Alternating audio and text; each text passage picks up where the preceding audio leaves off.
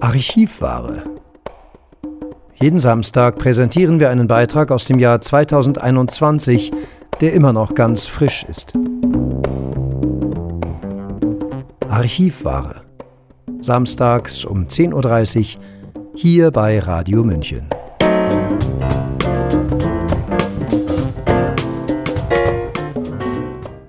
Sehr geehrte Redaktion des Radio München, ich heiße Burak Hoffmann, bin Schauspieler, lese ich in einer Mail. Burak Hoffmann arbeitet seit mehreren Jahren an verschiedenen Theatern, wie dem Theater Oberhausen, Theater an der Ruhr in Mülheim, Schauspiel Frankfurt, Staatstheater Wiesbaden, Stadttheater Heilbronn und so weiter. Er plante, seinem Pflichtgefühl folgend, Widerstand zu leisten und am Ende einer Vorstellung, die vor einem selektierten Publikum stattfand, einen Appell an das Publikum zu richten. Vorausgegangen war die Forderung des Zeitkolumnisten Christian Foren, der am 19. November dazu aufgefordert hatte, dass die Gesellschaft sich doch bitte endlich spalten solle. Aus dem Ensemble wurde sein Vorhaben bei der Intendanz gemeldet, die ihn während der Vorstellung aufsuchte und mit fristloser Kündigung drohte, sollte Burak Hoffmann diese Rede halten. Hören Sie hier nun seine ungehaltene Rede. Meine sehr verehrten Damen und Herren, liebe Zuschauerinnen und Zuschauer.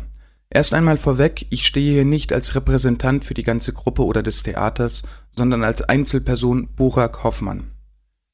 Heute Abend, da haben Sie die Geschichte eines jungen Mannes gesehen, der seinen Platz in dieser Gesellschaft sucht, aber ihn nicht so richtig finden kann. Ein junger Mann, der aufgrund seiner Herkunft täglich Ablehnung, Diskriminierung und Ausgrenzung erfährt. Ein Thema, was mich zwangsweise schon seit meiner Kindheit begleitet und beschäftigt hat. Ich nenne Ihnen ein kleines Beispiel aus meinem Leben. Als ich 15 Jahre alt war, hat mich eine fanatische Gruppe Rechtsradikaler zusammengeschlagen und mit einem Messer angestochen. Ich habe mich danach immer gefragt, was Menschen dazu bewegt, so etwas zu tun. Wer oder was lässt sie so verrohen? Wer oder was jagt ihnen solch eine Angst ein, dass sie am Ende radikalisieren, ihr Gegenüber entmenschlichen und ihm nur noch Verachtung entgegenbringen? Ist es ein Feindbild, das von wem und zu welchem Zweck auch immer geschaffen wird und Menschen gegeneinander ausspielt und sie somit radikalisieren lässt? Oder ist es die Angst, die geschürt wird? Und wenn ja, wer schürt sie und wer trägt sie mit? der Jude, der Moslem, der Kommunist, der Terrorist, der Schwarze, der Weiße, der am eindrücklichsten, so dachte ich, durfte ich diese Form der in diesem Fall medialen Mobilmachung gegen bestimmte Menschengruppen erleben, als es um die Berichterstattung zu der sogenannten Kölner Silvesternacht ging, die ich hier keineswegs bagatellisieren, sondern lediglich auf die Mechanismen der medialen Angsterzeugung und dessen Auswirkungen, die ich am eigenen Leibe erfahren durfte, aufmerksam machen möchte. Denn als auf allen Titelseiten der renommiertesten Zeitschriften Deutschlands die Schuldigen, die uns bedrohende Gefahr, die grapschenden und mit den Zähnen fletschenden Horden plötzlich ein Gesicht bekamen und pauschal Männer mit schwarzen Haaren und schwarzen Bärten gedruckt wurden und der Fokus den Fokus auf diese richtete und nach den, Zitat, Sexattacken von Migranten stellvertretend für alle Frauen anklagend die Suggestivfrage in den Raum warf, sind wir noch tolerant oder schon blind? Oder die Süddeutsche Zeitung sich und ihren Lesern am 14.01.2016 auf der Titelseite die Frage stellte, wer ist der arabische Mann? Und somit die Angst geschürt und das Feindbild geschaffen wurde, entstand eine Stimmung innerhalb der Gesellschaft, die sie plötzlich zu den abstrusesten Reaktionen veranlasste. So wechselte eine Frau, als sie mich und meinen schwarzen Bart sah, sofort die Straßenseite, versteckte sich hinter einem Auto und rannte vor mir weg, sobald sie weit genug von mir entfernt war. Eine andere Frau schrie am Bahnsteig lauthals um Hilfe, als ich sie fragte, ob sie mich auf ihrem Ticket bis nach Dortmund mitnehmen könne. Dies wiederum bewegte andere Passanten um uns herum dazu, solidarisch einzuschreiten und mich schreiend darauf hinzuweisen, dass ich die Frau gefälligst in Ruhe lassen und wieder dahin gehen solle, wo ich herkomme. Was ja auch mein Ziel war. Ich wollte nach Dortmund. Aber keineswegs schlussfolgerte ich daraus, dass all diese Menschen plötzlich, von heute auf morgen, zu barbarischen Rassisten mutierten und nun ihr wahres Gesicht zeigten. Jene Menschen, die noch vor wenigen Monaten vor der Kölner Silvesternacht an den Bahnsteigen standen und all diejenigen, die nebenbei bemerkt hervorgerufen durch unsere illegalen Interventionskriege fliehen mussten, mit offenen Armen empfingen und willkommen hießen. Nein, es war die Angst, die geschürt wurde. Die Angst, die Menschen zu irrationalen und unüberlegten Handlungen bewegte. Jene Angst, die die Süddeutsche, der Fokus, der Spiegel, der Stern, die FAZ, die Zeit, ARD, ZDF und wie sie sonst noch alle heißen, verbreiteten und somit vermutlich sogar der AfD zu Wählerstimmen verhalfen. Der Kabarettist Volker Pispers hat es einmal auf den Punkt gebracht, indem er sagte, ist der Feind klar, hat der Tag wieder Struktur. Aber warum stehe ich jetzt hier vor Ihnen und sage all das? Ich meine, vieles von dem, was ich gerade gesagt habe, kennen wir ja alle mittlerweile und sind gut gefeit vor etwaigen Mechanismen, die Feindbilder in uns hervorzurufen versuchen. Ich meine, wir lassen uns nicht so leicht gegeneinander ausspielen. Oder würden Sie sagen, es gebe dieser Tage einen unsichtbaren Feind oder gar personifizierten Staatsfeind, den es zu bekämpfen gilt?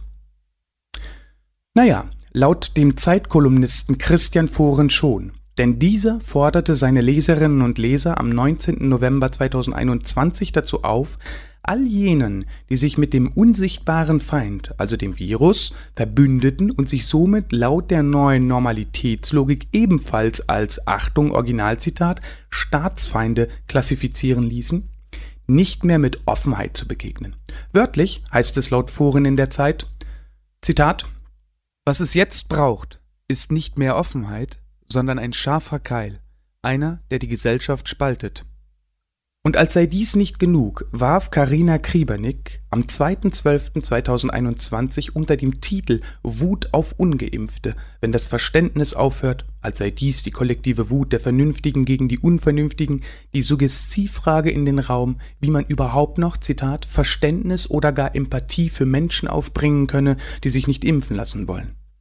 Also um es in den Worten vom Fokus zu sagen, sind wir noch tolerant oder schon blind? Diese Aufforderungen in einer so renommierten Zeitschrift wie der Zeit hat mich nach all dem, was ich dieser Tage leider lesen musste, zwar zutiefst empört, aber leider nicht mal mehr gewundert. Denn was der eine fordert, setzt der andere längst um, wie zum Beispiel heute hier im Theater. Und genau deshalb und unter diesen Umständen ist es mir ein großes Anliegen, gar meine Pflicht, ein paar dringende Worte an Sie zu richten, denn die aktuelle Entwicklung ist mehr als nur besorgniserregend und wie ich finde, sehr beängstigend. Und ich möchte ganz ehrlich zu Ihnen sein, ich kann und will nicht mehr. Warum? Nun ja, egal ob in meinem Beruf oder im privaten, im zwischenmenschlichen Miteinander, war es mir immer sehr wichtig, offen zu sein für jeden Menschen, egal welcher Ethnie, welchem Geschlecht oder welcher Religion dieser Mensch angehört. Selbst allen Meinungen gegenüber war ich stets bemüht, immer offen entgegenzutreten. Auch dann, oder besser gesagt gerade dann, wenn ich sie nicht unbedingt teilte. So war nämlich, zwar nicht immer, aber immer öfter, gewährleistet, dass wir voneinander lernen und einander wachsen konnten. Anders jedoch war es bei Meinungen, die zu Hass und Hetze aufriefen, um andere Menschen zu diskreditieren oder sie gar zu zerstören, und folglich auch keine Meinungen, sondern lediglich Instrumente der Gewalt waren, welche ich zutiefst abgelehnt habe, nach wie vor ablehne und in Zukunft auch nicht aufhören werde, sie abzulehnen. Also warum nun sollte dies jetzt plötzlich anders sein? Wissen Sie, ich liebe meinen Beruf zutiefst und vielleicht gerade deshalb tut es mir so in der Seele weh, heute nur vor Ihnen zu stehen und nur für Sie zu spielen. Also vor und für eine ausgewählte Gruppe, eine geschlossene Gesellschaft. Denn Theater scheint dieser Tage nicht mehr für alle da zu sein. Und für alle, die nicht davon betroffen sind, scheint dieser Umstand, wenn er ihn überhaupt bemerkt, völlig legitim zu sein. Denn ich habe zuvor noch nie miterleben müssen, dass Menschen wie Sie und ich vor der Theaterkasse gebeten wurden, das Theater wieder zu verlassen, weil sie bestimmte Kriterien nicht erfüllen und das von einem Großteil der Gesellschaft billigend in Kauf genommen wird, ohne dass es einen großen Aufschrei zu geben scheint. Also noch einmal in aller Deutlichkeit, um das Ausmaß zu veranschaulichen.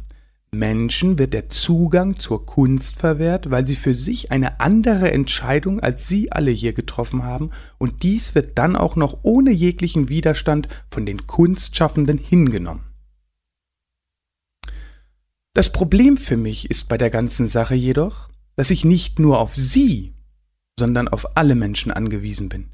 Menschen mit anderen Meinungen und Lebensentscheidungen. Und ich möchte nicht nur vor Ihnen, sondern vor allen Menschen spielen meine Emotionen mit allen Menschen teilen, alle Menschen zum Lachen und alle Menschen zum Weinen bringen und nicht dazu beitragen, dass eine Gruppe von Menschen im Theater lacht, während eine andere Gruppe draußen vorm Theater aufgrund politisch angeordneter Ausgrenzung und gesellschaftlicher Duldung weint. Ich als Schauspieler bin auf ein durchwachsenes, tolerantes, streitlustiges, anders und einzigartiges, in seiner Meinung, seinen Gedanken, seinen Stärken, seinen Schwächen, seinen Ängsten und all seinen Empfindungen, die noch dazugehören, nicht gleichgetaktetes, sondern vielfältiges und lebendiges Publikum angewiesen, welches die Welt mit anderen, nämlich seinen ganz persönlichen Augen sieht, so wie jeder einzelne von Ihnen heute diesen Abend mit anderen ganz persönlichen Augen gesehen, anders empfunden und andere Schlüsse aus dem Abend gezogen hat. Aber deshalb niemals, zu keiner Zeit und aus keinem Grund der Welt voneinander getrennt und in wertes und unwertes Leben geteilt werden sollte. Genauso wie der Intendant auf ein stets diverses und tolerantes Ensemble angewiesen ist, welches sein Publikum mitreißt, inspiriert und durch den Abend trägt, jeder und jede Einzelne auf seine ganz eigene und persönliche Art und Weise, gemeinsam und miteinander. Wenn aber dieses Gemeinsame und das Miteinander nicht mehr gewährleistet ist und auch die Theater sich kein bisschen darum bemühen, dafür zu kämpfen, diesen Tendenzen entgegenzuwirken, dann widerspricht dieser Umstand nach allen Regeln der Kunst meinen ethischen und moralischen Vorstellungen, und ich kann mir unter diesen Umständen auch keine lebendige, wahrhaftige Vorstellung mehr vorstellen. Denn ich möchte nicht mehr Teil einer Gesellschaft sein, die sich Respekt und Vielfalt auf die Fahne schreibt und sie sogleich mit Füßen tritt, eine Gesellschaft, die ohne Rücksicht auf Verluste so etwas zulässt. Denn an oberster Stelle stand und steht für mich immer und unverhandelbar Ausgrenzung und Diskriminierung in all seinen Formen und Auswüchsen massivst abzulehnen, egal wie diese begründet, legitimiert oder für die gute Sache beschönigt und von der angeblichen Mehrheit der Gesellschaft gefordert werden. So hat der Europarat am 27. Januar 2021 eine Resolution unter dem Titel Covid-19-Impfstoffe, ethische, rechtliche und praktische Überlegungen verabschiedet, worin es in Punkt 7 ausdrücklich heißt, dass sicherzustellen sei, dass, ich zitiere, die Bürgerinnen und Bürger darüber informiert werden, dass die Impfung nicht obligatorisch, also verpflichtend ist und dass niemand unter politischen, sozialen oder sonstigen Druck gesetzt wird, sich impfen zu lassen, wenn er dies nicht wünscht. Und dafür zu sorgen, dass niemand diskriminiert wird, weil er nicht geimpft ist, weil er möglicherweise ein Gesundheitsrisiko darstellt oder sich nicht impfen lassen will. Im The Lancet, einem der ältesten und renommiertesten medizinischen Fachzeitschriften der Welt, fordert Professor Dr. Günther Kampf unter dem Titel Covid-19 Stigmatisierung von ungeimpften ist nicht gerechtfertigt zu mehr Rücksicht auf. Wörtlich heißt es darin, Zitat, in der Vergangenheit haben sowohl die USA als auch Deutschland negative Erfahrungen mit der Stigmatisierung von Teilen der Bevölkerung aufgrund ihrer Hautfarbe oder Religion gemacht. Ich fordere die hochrangigen Beamten und Wissenschaftler auf, die unangemessene Stigmatisierung von ungeimpften, zu denen unsere Patienten, Kollegen und andere Mitbürger gehören, zu beenden und zusätzliche Anstrengungen zu unternehmen, um die Gesellschaft zusammenzubringen. Ich bitte nun noch einmal in sich zu gehen und sich zu fragen, ob man nicht das Gegenteil bewirkt, wenn man sich wieder alter Propagandamittel und Kampfbegriffen bedient und eben jenes Feindbild schafft, von dem ich eingangs sprach, wenn man pauschal von den ungeimpften spricht und sie verantwortlich für das eigene politische Versagen macht, indem man von der Pandemie und der Tyrannei der ungeimpften spricht und diese gar als Staats- oder Volksfeinde als gefährliche Sozialschädlinge bezeichnet, bei denen nur noch die Peitsche wirke, da man sie ja nicht so einfach nach Madagaskar verfrachten könne. Dies sind Äußerungen, getätigt von führenden Politikern, die immer noch ihrer Arbeit nachgehen dürfen, ohne dass sie mit irgendwelchen Konsequenzen rechnen müssen. Denn wo zum Beispiel ist der Aufschrei der hypersensibilisierten Antifaschisten, wenn Politiker wieder mit faschistischen Kampfbegriffen um sich werfen? Wo sind die Demonstrationen und Rücktrittsforderungen? Wenn dieses Feindbild nun so systematisch geschaffen wird, wer schützt diese Menschen, wenn wir doch nicht einmal mehr merken, dass es sie überhaupt gibt, weil das Leben für diejenigen, die nicht davon betroffen sind, wieder halbwegs zu funktionieren scheint? Selbst die Antidiskriminierungsstelle des Bundes schreibt zu dem Schutz vor Ungleichbehandlung der ungeimpften Folgendes. Soweit sich Menschen aus persönlichen Gründen gegen eine Schutzimpfung entscheiden, etwa weil sie Nebenwirkungen oder Impfrisiken befürchten, sind sie nicht vor Ungleichbehandlung geschützt. Und all das im Namen der Gesundheit? Am Ende sollte niemand sagen, er hätte von all dem hier nichts gewusst. Denn bitte vergessen wir nicht, die Menschen, über die hier gesprochen wird, sind unter anderem auch unsere engsten Freunde, Verwandten, Bekannten, Nachbarn, Arbeitskollegen, unsere Mitmenschen, mit denen wir tagtäglich zu tun haben, ob wir wollen oder nicht. Einen Karl Lauterbach, Jens Spahn oder Christian Fuhren können sie einfach nach Belieben wegseppen, zur Seite legen und haben dann ihre Ruhe. Aber die Menschen in ihrer Umgebung können, wollen und sollten wir nicht so einfach ausschalten. Menschen, die wir lieben und mit denen wir den Großteil unserer Zeit verbringen. Menschen wie unter anderem mich, den Sie hier gerade auf der Bühne gesehen, an dem Sie sich vor wenigen Minuten noch erfreut und für den Sie gerade geklatscht haben, einem Sozialschädling, einem Volks- und Staatsfeind, wie man über mich und viele Freunde, die ich und Sie in unserem Umkreis auch kennen, dieser Tage spricht. Aber ich gebe Ihnen mein Ehrenwort. Ich bin weder ein gefährlicher Schädling, noch bin ich Ihr Feind.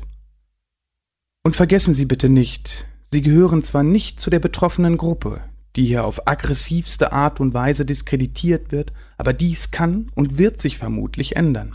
Denn nächstes Jahr wird in allen Leitmedien verlautbart werden, wir hätten nun die Pandemie der Ungeboosterten, die Tyrannei der Ungeboosterten, ungeboosterte Volksfeinde und Sozialschädlinge, die bearbeitet werden müssen, denen man kein Verständnis, keine Empathie und keine Offenheit mehr entgegenbringen, denen man gar die Behandlung verweigern sollte. Und irgendwann nach der 32. Impfung, wenn auch Sie keine Lust mehr darauf haben, sich jetzt zum 33. Mal impfen zu lassen, werden auch Sie wieder runtergestuft auf einen unbelehrbaren Ungeimpften, der sich nicht an die Regeln halten will, der die Intensivbetten belegen will, wegen seinem Verhalten für Tausende von Toten verantwortlich ist, wie Sarah Frühhaus in der Tagesschau verlautbaren durfte. Und vielleicht, wenn es soweit gekommen ist, was ich nicht hoffe, merken auch Sie was all diese Warnungen zu bedeuten hatten, die man belächelnd in den Wind schlug, wie einst die vermeintlichen Verschwörungstheorien einer sich anbahnenden allgemeinen Zwangsimpfung. Meine Damen und Herren, ich möchte nun mit dieser Versöhnungstheorie an Sie alle appellieren. Lassen wir bitte niemals zu, dass es so weit kommt. Lassen wir solch eine Gesellschaft bitte niemals zu. Lassen wir bitte niemals zu, einander keine Offenheit, kein Verständnis oder keine Empathie mehr entgegenzubringen. Im Gegenteil, gerade in solch undurchschaubaren Zeiten ist es wichtiger denn je, einander wieder mit Offenheit, Verständnis, Empathie, Respekt und vor allem wieder als Menschen zu begegnen und nicht als Corona-Leugner, Schlafschafe, Geimpfte, Ungeimpfte. Solche Betitelungen sind immer sehr leicht gesagt, haben dafür aber umso schwerere Folgen. Deshalb Heften Sie dem Gegenüber keine primitiven Bildüberschriften an. Nehmen Sie ihn ernst, wie Sie selbst auch ernst genommen werden wollen. Denn hinter jedem Einzelnen steckt ein Buch mit Milliarden von Worten und darin sind die Zwischenzeilen nicht einmal mit einberechnet. Deshalb lassen Sie einander wieder mit Respekt und auf Augenhöhe begegnen, lassen Sie einander wieder zuhören und uns in Achtsamkeit und Demut vor anderen Meinungen und Entscheidungen üben. Meine sehr verehrten Damen und Herren, ich möchte meine Rede nun mit einer kleinen persönlichen Anekdote beenden. Vor 14 Jahren, da habe ich meinen Führerschein gemacht. Als ich das erste Mal vor dem Steuer saß, überkam mich eine Angst. Angst vor dem Unbekannten, Angst davor, etwas falsch zu machen, Angst davor, mich und andere zu verletzen, und plötzlich saß ich da wie paralysiert, völlig hilflos und unfähig, irgendwas dagegen zu tun. Da legte mein Fahrlehrer seine Hand auf meine Schulter, lächelte und sagte mit aller Gelassenheit und Ruhe hab keine Angst. Ich weiß, das ist gerade alles neu und ungewohnt, aber merk dir immer, nicht das Auto fährt dich, sondern du fährst das Auto. Diese einfachen und doch so weisen Worte haben mich bis heute geprägt und ich denke an sie in den verschiedensten Lebenslagen, in denen die Angst oder jene, die sie heraufbeschwören, versuchen, mich handlungsunfähig zu machen. Deshalb, meine sehr verehrten Damen und Herren, lassen Sie das Steuer wieder an uns reißen, die Fahrt antreten und diese schwere Zeit gemeinsam meistern. Ich glaube fest daran, dass wir das können. In diesem Sinne auf die Zukunft. Eine Zukunft, die immer noch uns gehört. Einen schönen Abend noch. Sie hörten den Schauspieler Burak Hoffmann mit seiner widerständigen Rede an sein Publikum.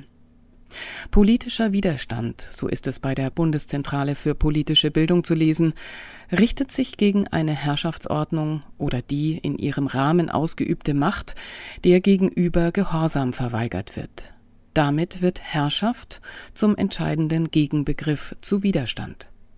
Herrschaft stiftet zwar Ordnung und setzt Recht, die Herrschenden sind aber zugleich an die Ordnung und das Recht gebunden. Wo sie gegen Recht und Ordnung verstoßen, verlieren sie das Recht zu herrschen und die Beherrschten die Pflicht zum Gehorsam. In der Konsequenz ist Widerstand zulässig, wenn nicht sogar geboten. Zitat Ende. Mein Name ist Eva Schmidt und ich wünsche Ihnen noch einen schönen Tag. Ciao, Servus. Das war unsere Archivware aus dem Jahr 2021, immer noch ganz frisch. Jeden Samstag um 10.30 Uhr bei Radio München.